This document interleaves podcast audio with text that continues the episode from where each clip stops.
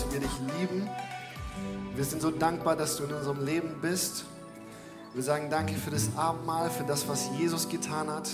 Du bist das Zentrum unseres Lebens. Amen.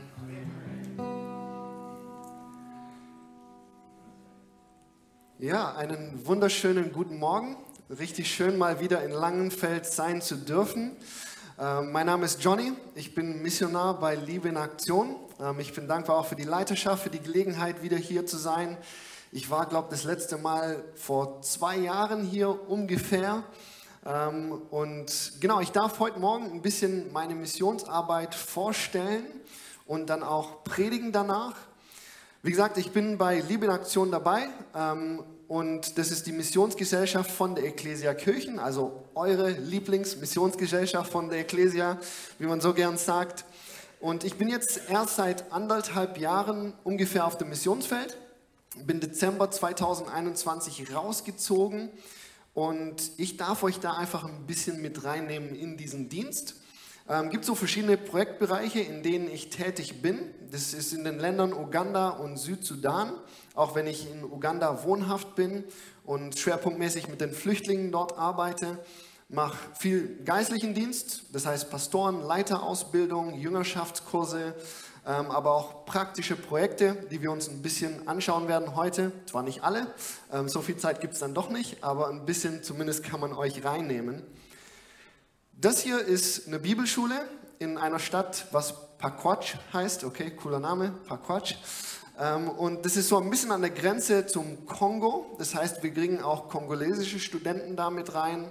Ist eine relativ neue Bibelschule, die dort entstanden ist. Und ähm, ich gehe so zweimal bis dreimal im Jahr dorthin für eine Woche. Verschiedene Kurse, Christologie, biblische Auslegung, Jüngerschaft, all das, was dazugehört. Und weil es in Uganda und Kongo auch noch relativ viel Armut herrscht, können Pastoren und Leiter und auch Gemeinden das nicht finanzieren, eine theologische Ausbildung zu bekommen.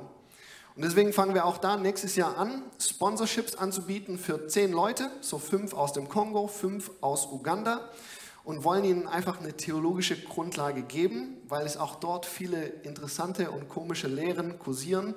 Ähm, und da ist es einfach unglaublich hilfreich, auch ohne die ganzen falschen Lehren, eine gesunde theologische Grundlage zu haben. Das dient den Gemeinden. Da wollen wir einfach die Bewegung ein bisschen unter den Armen greifen.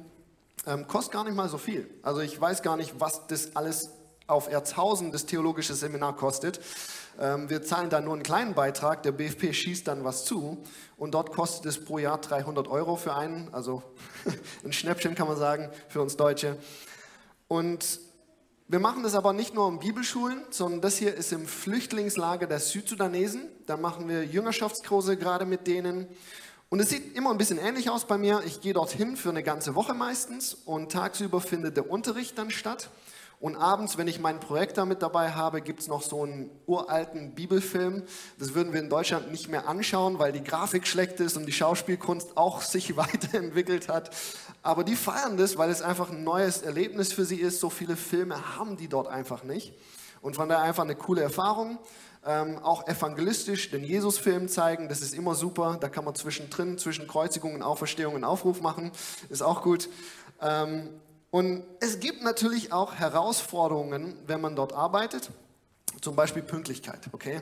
Ja, ich weiß, das ist so das Klischee von Afrika. In den Großstädten läuft es mittlerweile super, sind recht pünktlich. Aber wo ich arbeite, im Dorf oder im Flüchtlingslager, ich sage denen, hey Leute, wir fangen um 8 oder um 9 an. Und ich komme dann um 10, weil ich weiß, um 8 oder 9 ist keiner. 10 bin ich immer noch der Erste. Okay, dann bis sie alle gekommen sind und gefrühstückt haben, ist es 11 oder 12 und um 15 Uhr ist es so knallerheiß, da will man nicht mehr lernen. Also man hat sehr begrenzt Zeit.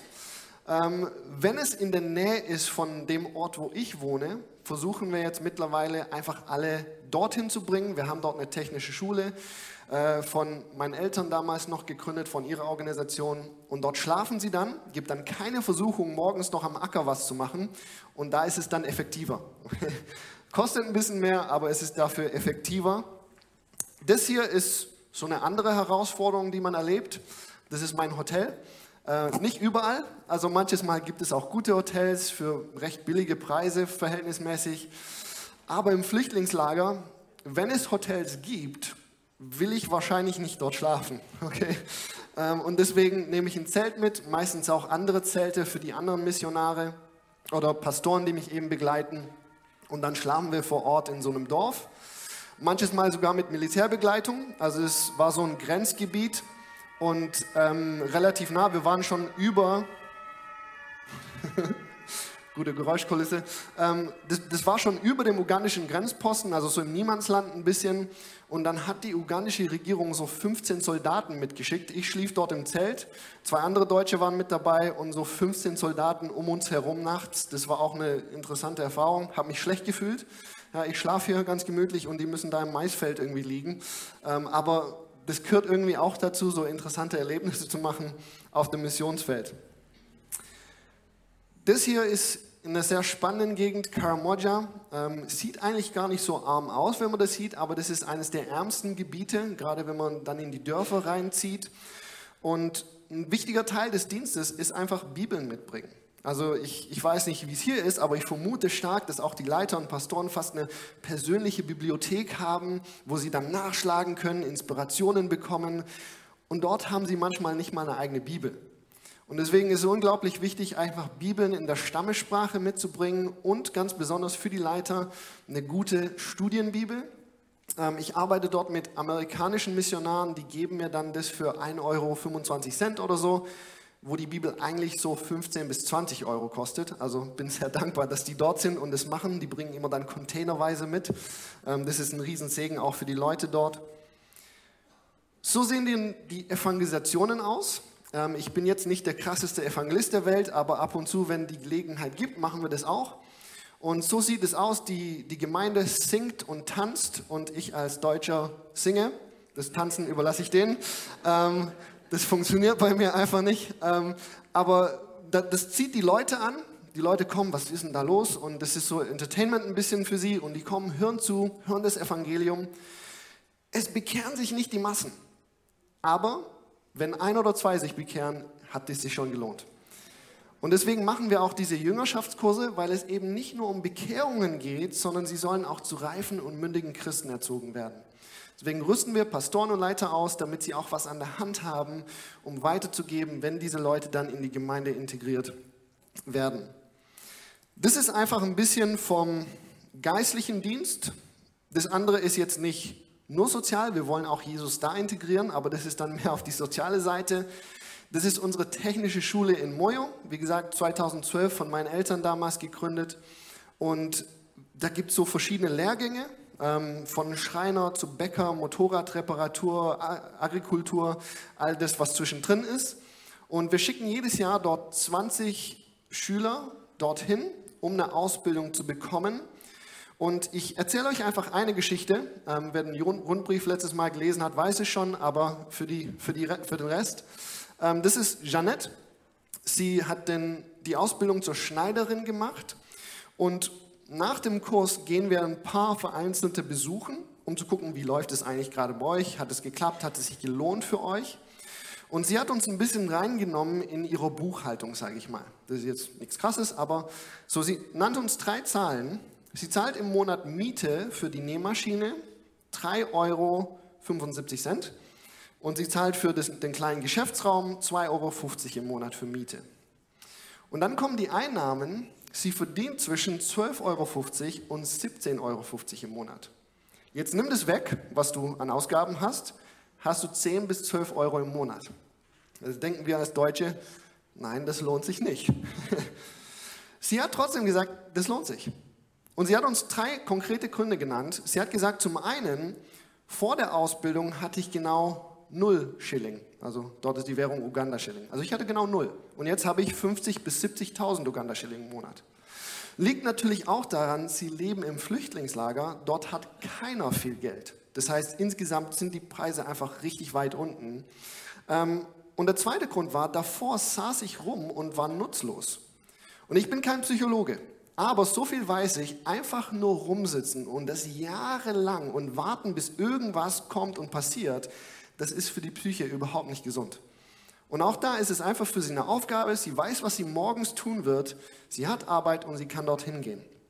Und drittens, wenn sie dann zurück in den Südsudan gehen kann, hat sie eine Aufgabe, womit sie arbeiten kann und wahrscheinlich auch ein bisschen mehr Geld verdienen kann, weil sie nicht ja, so viele äh, Schneider an einem Ort zusammen sind im Flüchtlingslager eben.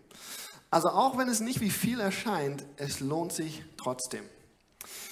Leider waren nicht alle so initiativ wie Jeanette. Okay, sie hat gesagt, ich habe eine Ausbildung, ich miete mir einen Laden, ich miete mir eine Nähmaschine. Das ist eine gute Initiative, oder? Geschäftsfrau. Haben nicht alle gemacht. Sie haben gesagt, ja, ich habe eine Ausbildung, aber ich habe keine Geräte, sitze ich wieder rum. Und deswegen haben wir angefangen, auch da einfach Startup-Kits mitzugeben, das heißt die grundlegendsten Werkzeuge, um ihren Beruf zu praktizieren. Und da haben wir gemerkt, viel mehr Leute fangen jetzt an, das zu tun. Haben wir auch rückwirkend gemacht. Das heißt, auch Jeannette hat jetzt so eine Maschine, spart sich dann im Monat diese 3,75 Euro. Da freut sie sich auch riesig. Ähm, ist für sie tatsächlich ein großer Unterschied. Und ähm, das ist eine Riesenhilfe, dass die einfach einen Startschuss ins Geschäftsleben bekommen können. Das ist so die letzte Folie oder zweitletzte Folie. Das ist einfach eine gute Nachricht, kann ich sagen, Projekt abgeschlossen, auch wenn das auf der rechten Seite noch nicht das aktuellste Bild ist. Aber das ist die Schule von unserer Partnerbewegung im Flüchtlingslager, die Sudan Pentecostal Church. Sie hat dort eine Schule eigenständig aufgemacht. Ähm, es wurde aber irgendwann geschlossen, weil die Regierung gesagt hat, hey, eure Gebäude sind einfach nicht gut genug. Das erfüllt den Standard nicht. Und sie haben dann Druck bekommen von der lokalen Bevölkerung. Die haben gesagt, okay, die Gebäude, Gebäude sind schlecht, aber das war eine Schule. Wo sollen wir sonst unsere Kinder hinschicken? Und die Regierung hat widerwillig aufgemacht mit der Auflage, ihr müsst bessere Gebäude dorthin stellen.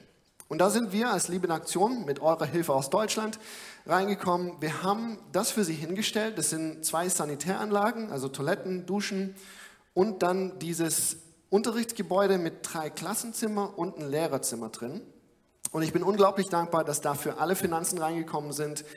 Ähm, die haben das eigentlich schon verputzt. Sie sind gerade in der Streichphase, also das Gebäude wird auch schön aussehen, wenn es mal fertig ist. Also vielen Dank auch dafür, dass wir das abschließen konnten und dass die Schule läuft. Und das ist auch eine christliche Schule. Deswegen war das mir auch so wertvoll, weil sie wirklich das Evangelium weitergeben wollen an Familien, an Kindern ähm, und, und den Glauben auch hochhalten in, in dem Ort. Genau. Das letzte ist nur eine kurze Nachricht und zwar nächstes Jahr wollen wir auch eine Schule im Südsudan starten. Ähm, die Flyer werden hinten ausliegen, könnt ihr gerne mitnehmen. Wir wissen noch nicht, wie viel es kosten wird. Wir sind noch in der Planungsphase, aber es wird konkret. Verträge wurden schon unterschrieben mit der Bewegung vor Ort. Da wurden so viele Schulen geschlossen wegen dem Krieg und Kinder müssen oft kilometerweit laufen, um irgendwo hinzukommen, um Bildung zu bekommen. Deswegen wollen wir da einen Unterschied machen, einen Startschuss für die neue Gesellschaft, die da rauskommen soll aus dieser Kriegsgeneration. Ähm, und ich glaube, das lohnt sich dort zu investieren, gerade auch, weil es wieder eine christliche Schule wird. Wir wollen dort mit christlichen Werten prägen, das Land mit dem Evangelium erreichen und diese Grundlage eben legen von den jungen Jahren. Falls ihr Interesse habt, in Kontakt zu bleiben, Infobriefe zu bekommen, Newsletter oder sonst was, ihr könnt euch gerne über diesen Link hier anmelden.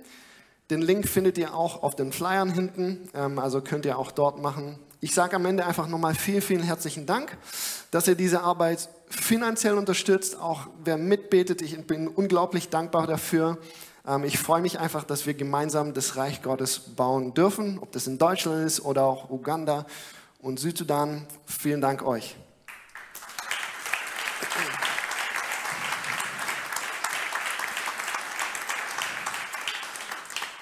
Ja, ähm, wir wollen einfach direkt in die Predigt einsteigen. Und ihr habt heute Abend mal gefeiert. Ich fand es interessant, in zwei der Gemeinden jetzt in Deutschland schon haben sie Abend mal gefeiert, wo ich da war.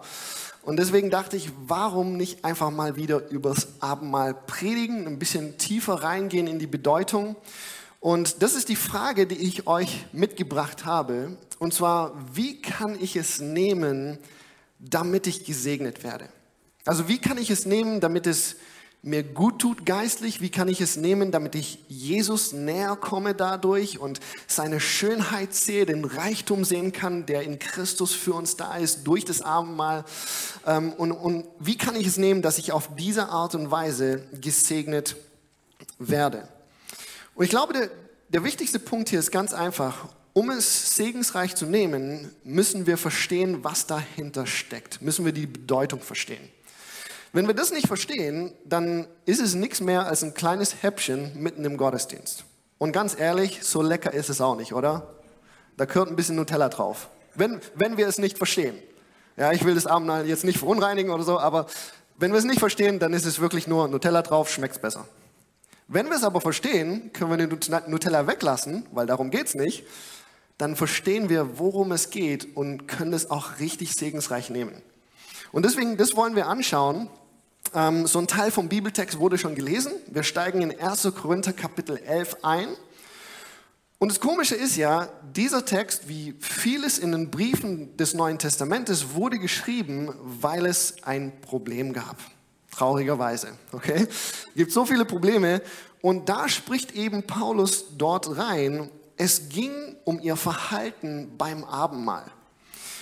Und das Ding ist, auch wenn es ein bisschen negativ sich anhört, also wenn man den ganzen Kapitel liest, es hört sich schon negativ an. Und trotzdem, die Kehrtseite wäre, okay, was können wir daraus lernen, um es besser zu machen? Wie können wir es tun, damit es dann segensreich ist für uns? Und deswegen, ich will euch einfach vier Punkte mitnehmen, äh, mitgeben, die uns helfen, die Bedeutung vom Abendmahl besser zu verstehen um damit auch gesegnet zu werden. Also Nummer eins. Es ist eine Gelegenheit, die Einheit in der Gemeinde zum Ausdruck zu bringen, uns an der Einheit zu erfreuen und diese Einheit zu genießen. Das Ding ist beim Abendmahl, wir feiern dann nicht nur die Gemeinschaft, die wir mit Gott haben durch Christus, sondern wir feiern die Gemeinschaft, die wir miteinander haben durch Christus. Und das sieht man hier in diesem Text. Wir fangen einfach an in 1. Korinther 11, Vers 18 bis 21 und dann lesen wir noch Vers 33 dazu. Paulus sagt, Zunächst höre ich, dass es Spaltungen unter euch gibt, wenn ihr als Gemeinde zusammenkommt. Zum Teil glaube ich das auch. Denn es muss Parteiungen unter euch geben, damit die Bewährten und unter euch offenkundig werden. Wenn ihr euch versammelt, ist das kein Essen des Herrenmahls. Denn jeder nimmt beim Essen sein eigenes Mahl vorweg, dann hungert der eine, während der andere betrunken ist. Dann Vers 33, wenn ihr also zum Mahl zusammenkommt, meine Brüder und Schwestern, wartet aufeinander. Ist interessant, man liest es und man merkt schon, okay, da gibt es Spaltungen, da gibt es Streiterei in der Gemeinde und es kommt sogar zum Ausdruck, während sie das Abendmahl feiern. Paulus sagt hier was Interessantes. Er sagt, wenn ihr euch versammelt, ist das kein Essen des Herrenmahls. Und ich kann mir so ein bisschen vorstellen, dass als die Gemeinde diesen Brief bekam, dass sie erstmal ein bisschen verwirrt war. So, hier, wie, wie soll das heißen? Wir, wir essen kein Herrenmahl. Wir haben Brot, wir haben Wein, dann essen wir das Brot, trinken den Wein. Doch, wir feiern schon Abendmahl. Und ich denke, was Paulus sagt, ist, ja, ihr habt all die richtigen Elemente, die dazu gehören, aber ihr verhaltet euch auf so eine schlechten Art und Weise, dass es die Bedeutung vom Abendmahl raubt.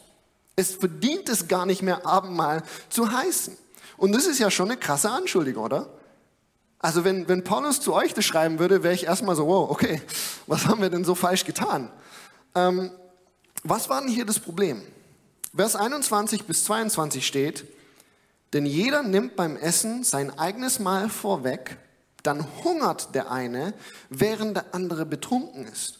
Habt ihr denn nicht Häuser, um zu essen und zu trinken? Oder verachtet ihr die Gemeinde Gottes und beschämt die, welche nichts haben? Also es gibt verschiedene Theorien, was da genau abgelaufen sein könnte. Kann sein, dass manche Leute einfach ihr Essen von zu Hause mitgebracht haben und dann gegessen haben, während andere noch nicht da waren. Oder eher die Reichen haben mir richtig fettes Essen mitgebracht und die Armen saßen da, haben zugeschaut, während die Reichen sich die Bäuche vollgeschlagen haben und sich sogar besoffen haben während dem Abendmahl. Also wie auch immer, die Armen wurden sehr wahrscheinlich beschämt und missachtet in dieser Gemeinde. Hey, stellt euch das mal vor, in einer Kirche so ein Verhalten. Das Mahl wird also hier nicht richtig gefeiert und nicht mit der richtigen Einstellung genommen. Und ich finde es krass. Wir werden es beim nächsten Punkt sehen. Es ist ja ein Gedächtnismahl. Wir denken zurück an die selbstlose Liebe Jesu, das er für uns gegeben hat.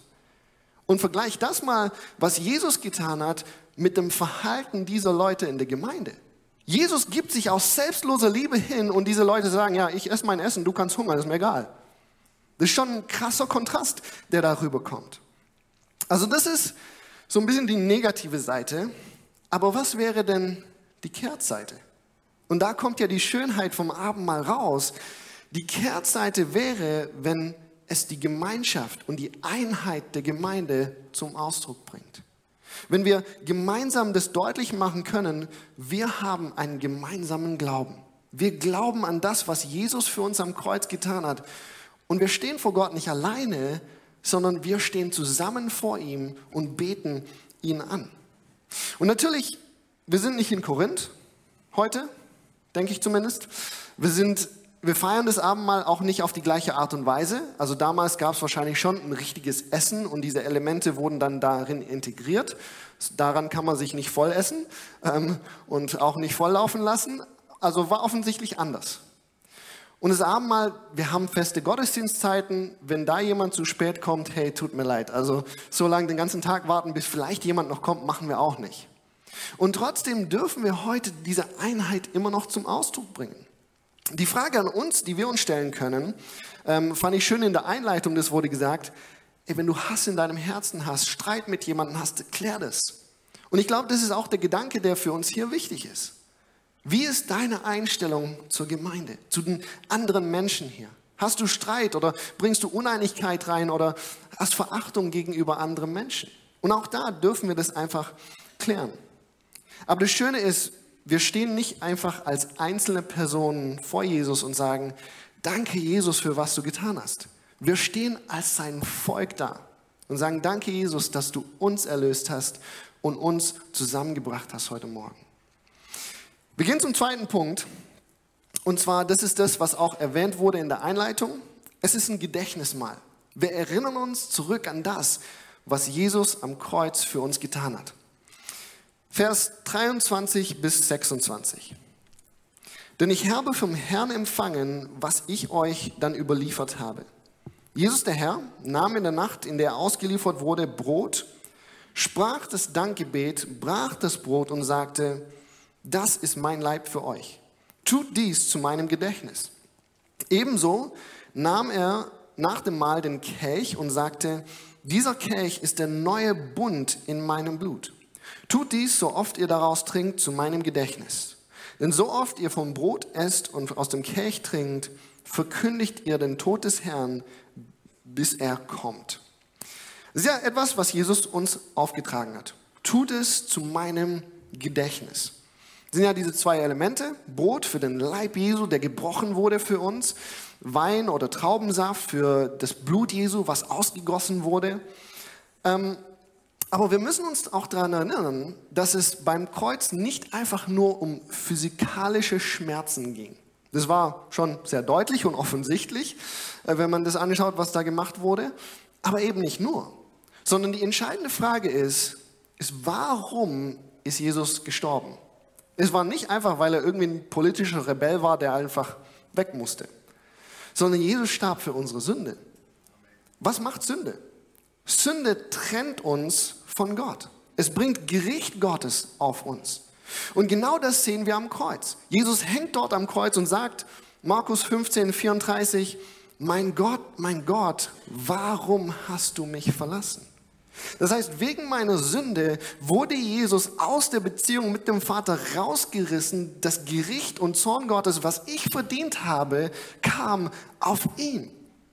Und daran denken wir. Jesus, du bist für meine Sünde gestorben, damit ich wieder in diese Beziehung mit dem Vater kommen darf und gerettet werde. Das ist, was wir feiern. Da gibt es aber noch zwei andere Aspekte in diesem Text, den wir gelesen haben, die vielleicht nicht immer so offensichtlich sind. Das erste ist bei dem Wein, der Jesus nahm den Kelch und sagt in Vers 25, dieser Kelch ist der neue Bund in meinem Blut. Und um das zu verstehen, müssen wir ganz kurz zurück ins Alte Testament. Da kommt jetzt nämlich Mose, Volk Israel aus Ägypten raus, sie stehen am Berg Sinai, sie gehen diesen Bund oder Vertrag mit Gott ein und Mose nimmt einen Bullen, er schlachtet es, äh, 2. Äh, Mose 24 kann man das lesen, sammelt das Blut und sagt, das ist das Blut des Bundes. Also genau die gleiche Formulierung, die Jesus benutzt. Was er dann macht, ist, er sprenkelt das Volk mit dem Blut. Finde ich irgendwie sehr komisch. Machen wir Dank mit, zum Glück nicht mehr heute. Ähm, aber es war einfach ein Zeichen, Bund ist abgeschlossen. War wie eine Unterschrift auf einem Vertrag. Es ist jetzt gültig. Ihr seid das heilige Volk Gottes. Und interessanterweise, auch im Neuen Testament spricht Petrus, 1. Petrus 1, Vers 2, das ist bildlich gesprochen, ihr seid mit dem Blut Jesu besprenkelt worden. In anderen Worten, ihr seid jetzt Gottes heiliges Volk. Weil Jesus durch sein Opfer am Kreuz euch zu einem, mit einem neuen Bund reingezogen hat mit Gott. Sein Blut hat das versiegelt. Ihr seid jetzt das heilige Volk Gottes. Unsere Beziehung mit ihm ist wiederhergestellt. Und der letzte Aspekt ist hier in Vers 26. Ähm, wir erinnern uns nicht nur daran, sondern steht, wir verkündigen seinen Tod. Das heißt, heute Morgen, wenn du das Abendmahl genommen hast, bist du Prediger geworden. Okay, nicht mit deinen Worten oder so, aber durch das, was du getan hast. Das war eine Botschaft. Wir predigen einander gegenseitig zu. Jesus ist für dich gestorben. Das ist ein powervolles Zeichen. Und wir schauen uns einfach ein Bild hier mal an. Ähm, das ist aus dem Zweiten Weltkrieg. Wir wissen ja, in der Geschichte der Menschheit gab es immer wieder so Zeichen, da musste man nichts dazu sagen. Leute wussten, was es bedeutet hat. Und es war auch so hier. Ähm, während der Zeit der Nazis ähm, hat sich dieses V-Zeichen sehr stark verbreitet unter den unterdrückten Gebieten. Und dieses V-Zeichen steht für das englische Wort Victory. Und dieser Mann, Winston Churchill, er hat Folgendes gesagt. Das V ist das Symbol für den unbezwingbaren Willen der besetzten Gebiete und ein Omen für das Schicksal, das die Nazis erwartet. Und was passiert ist, dieses Zeichen hat sich so krass verbreitet. Die haben das auf Bürgersteige, auf Autos, auf Hausmauern gekritzelt und überall hat man es gesehen und wusste, das bedeutet, wir werden gewinnen und die werden verlieren. Und genau das ist das Abendmahl. Du musst gar nichts sagen, sondern wir verstehen, es ist eine Siegesbotschaft. Jesus hat den Sieg errungen am Kreuz. Meine Schuld ist bezahlt, der Tod ist besiegt. Jesus hat gewonnen. Und das ist einfach ein sehr, sehr starkes Zeichen. Wir verkündigen seinen Tod, werden wir das nehmen. Der dritte Punkt. Ähm, und zwar, wir verkündigen nicht nur seinen Tod, sondern, das ist vielleicht interessant oder neu für den einen oder anderen, aber wir dürfen auch nach vorne schauen auf die Wiederkunft Jesu. Das ist nämlich nur so ein kleiner Nebensatz in Vers 26. Ihr verkündigt den Tod des Herrn, bis er kommt. Das ist so ein kleiner Nebensatz, den man einfach überfliegen kann, aber er ist da, bis er kommt. Und es sagt auch Jesus, als er mit seinen Jüngern das Mahl feiert, in Matthäus 26, 29. Er sagt, ich werde Wein nicht wieder trinken, bis ich wiederkomme und es mit euch trinke im Königreich Gottes. Also auch da ist die Erinnerung drin, ich werde wiederkommen und dieses Mal mit euch feiern. Und ich finde einfach, das ist ein Aspekt, der manchmal rausgelassen wird aus dem Abendmahl ähm, oder insgesamt die Betonung heute in Deutschland ist nicht mehr so stark. Weiß nicht, ob ihr das mitbekommen habt. Das war ja auch die Generation von meinen Großeltern, die haben das sehr stark betont, so Nachkriegsgenerationen. Aber auch in anderen Orten der Welt, wo Verfolgung herrscht oder wo es Leuten nicht sehr gut geht, da ist die Betonung von der Wiederkunft Jesu immer ein bisschen stärker, merkt man. Und das sieht man auch in der Bibel. Die Frage ist, wie haben die Apostel verfolgte Christen ermutigt? Schaut euch das Buch Offenbarung an, ja, wo sehr stark betont wird, Verfolgung wird kommen und so weiter. Was war die Ermutigung? Die Ermutigung war nicht, ach komm, ist doch nicht so schlimm. Oder ja, vielleicht trifft es den anderen, aber dich nicht. Ja, du bist sicher. Das war nie die Ermutigung, sondern die Ermutigung war immer, halte durch, Jesus kommt wieder. Das ist die Ermutigung. Und es gilt tatsächlich auch für dich, auch wenn wir nicht verfolgt werden in Deutschland. Wir dürfen es in unseren Herzen bewahren. Und ich glaube, es, es bedeutet zwei Dinge für uns. Zum einen, es soll uns einfach ein bisschen wieder wachrütteln. Jesus kommt tatsächlich wieder. Sind wir bereit? Aber es darf auch eine ganz starke Ermutigung sein. Selbst wenn wir Verfolgung nicht erleben, wir haben trotzdem Probleme. Und vielleicht bist du hier heute Morgen, du hast eine ernsthafte Krankheit, die chronisch ist oder schmerzhaft ist und es geht einfach nicht weg und du fragst dich, hey Jesus, was ist denn hier los? Oder vielleicht bist du einfach verzweifelt mit, mit verschiedenen Problemen im Beruf, Probleme in der Familie, Streit, der nicht weggeht und du kommst da nicht drüber hinweg, macht dein Leben zur Hölle. Ähm, und es müssen gar nicht mal persönliche Probleme sein sondern du schaust einfach raus in die Welt und du siehst, da ist Krieg, da sind Erdbeben, da sind Fluten. Es geht alles den Bach runtergefühlt einfach und du wirst frustriert und verzweifelt. Du weißt nicht, wohin du gehen sollst. Und auch da darf es einfach diese Ermutigung sein. Halte durch. Jesus kommt wieder. Und wenn er wiederkommt, wird er alle Tränen wegwischen. Er wird alles wieder gut machen. Und das ist nicht so ein plakativen Satz, er macht alles wieder gut. Er stimmt. Er wird wirklich alles wieder gut machen. Es wird kein Schmerz, kein Leid, keine Krankheit. All diese Dinge, die Leid verursachen, werden nicht mehr sein. Und auch da im Abendmahl, wenn wir das nehmen, wir denken an den Kreuzestod Jesu zurück, aber wir dürfen auch in die Zukunft schauen. Das, was Jesus am Kreuz bewirkt hat, wird, wenn er wiederkommt, vollkommen gemacht werden. Es gibt einen neuen Himmel, eine neue Erde, alles wird wiederhergestellt werden und wir werden ewig bei ihm sein. Das sind die Konsequenzen von dem Tod Jesu. Wir kommen zum letzten Punkt. Ähm, das Lobpreisteam darf gerne schon mal nach vorne kommen. Aber der vierte Punkt ist, es ist eine Gelegenheit, sich selbst zu prüfen. Vers 27 bis 29. Wer also unwürdig von dem Brot isst und aus dem Kelch des Herrn trinkt, macht sich schuldig am Leib und am Blut des Herrn. Jeder soll sich selbst prüfen, erst dann soll er von dem Brot essen und aus dem Kelch trinken. Denn wer davon isst und trinkt, ohne den Leib zu unterscheiden, der zieht das Gericht zu, indem er isst und trinkt. Also, was bedeutet es denn, das Abendmahl unwürdig zu nehmen? Das hört sich ja immer ein bisschen krass an. Es gibt auch zwei Punkte hier. Das eine sehen wir aus dem direkten Zusammenhang. Was war denn das Problem in Korinth? Leute haben andere beschämt, vernachlässigt, benachteiligt, herabgeschaut auf sie, sich vollgestopft und die anderen sind leer ausgegangen. Und auch da ist für uns die Frage, wir, wir verhalten uns vielleicht nicht auf die genaue Art und Weise, aber wie verhalte ich mich gegenüber anderen Menschen in der Gemeinde? Habe ich Hass in meinem Herzen gegenüber anderen Menschen? Bringe ich Uneinigkeit rein? Wir können auch mal eine andere Meinung haben. Das ist überhaupt nicht das Thema. Es gibt verschiedene Punkte, wo man sagt, hey, ich stimme dir da nicht zu. Die Frage ist eher, wie gehe ich damit um? Wenn ich Hass dann habe gegenüber die andere Person, dann wird es zu einem Problem. Und ich glaube, da dürfen wir uns einfach selber prüfen sagen, okay, lass mich das in Ordnung bringen. Und dann das Abendmahl nehmen auch. Aber das Zweite ist, vielleicht nicht aus dem direkten Zusammenhang, aber trotzdem eine, eine Anwendung, die daraus entsteht, ist die Frage, habe ich Sünde in meinem Leben, wo ich nicht bereit bin, Buße zu tun?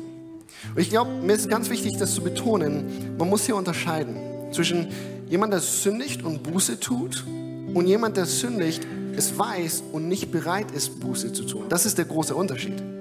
Hey, wenn du heute Morgen fünf Minuten vorm Gottesdienst gesündigt hast, richtig krass, richtig was falsch gemacht hast, du bist aber reingekommen und merkst so, das war ja falsch, Jesus, es tut mir so leid, bitte vergib mir, dann darfst du das Abendmahl dankbar und mit Freude nehmen. Warum? Weil Jesus doch genau dafür gestorben ist. Und das ist ein Grund, dankbar zu sein. Aber wenn du reinkommst, du weißt, du hast Sünde in deinem Leben, du sagst aber, hey, eigentlich will ich damit nicht aufhören, weil ich das mag. Und dann nimmst du das Abendmahl. Es ist genauso, als ob du sagen würdest, ich weiß, dass du dafür gestorben bist, Jesus, interessiert mich aber nicht. Das ist krass. Und da machen wir uns definitiv auch schuldig am Leib und am Blut des Herrn. Weil wir das Opfer Jesu eigentlich komplett missachten und sagen, das ist mir egal, ich lebe trotzdem weiter in meiner Sünde. Und da sagt Paulus ganz einfach, prüf dich. Mir geht es nicht darum, um Angstmache. Okay, du musst nicht zurückschauen in dein Leben, boah, gibt es da noch irgendwas, was ich vergessen habe und darf ich jetzt das Abendmahl nehmen? Nein, bitte nicht, bitte nicht, okay? Aber wenn dir was bewusst wird, dann kannst du das Ganze einfach vor Gott bringen und sagen, Jesus, es tut mir so leid, bitte vergib mir, hilf mir damit aufzuhören. Und dann nehmen wir das Abendmahl dankbar an. Wie betont wird in der Einleitung, fand ich sehr gut, es ist, es ist eine Feier, nicht eine Trauerfeier.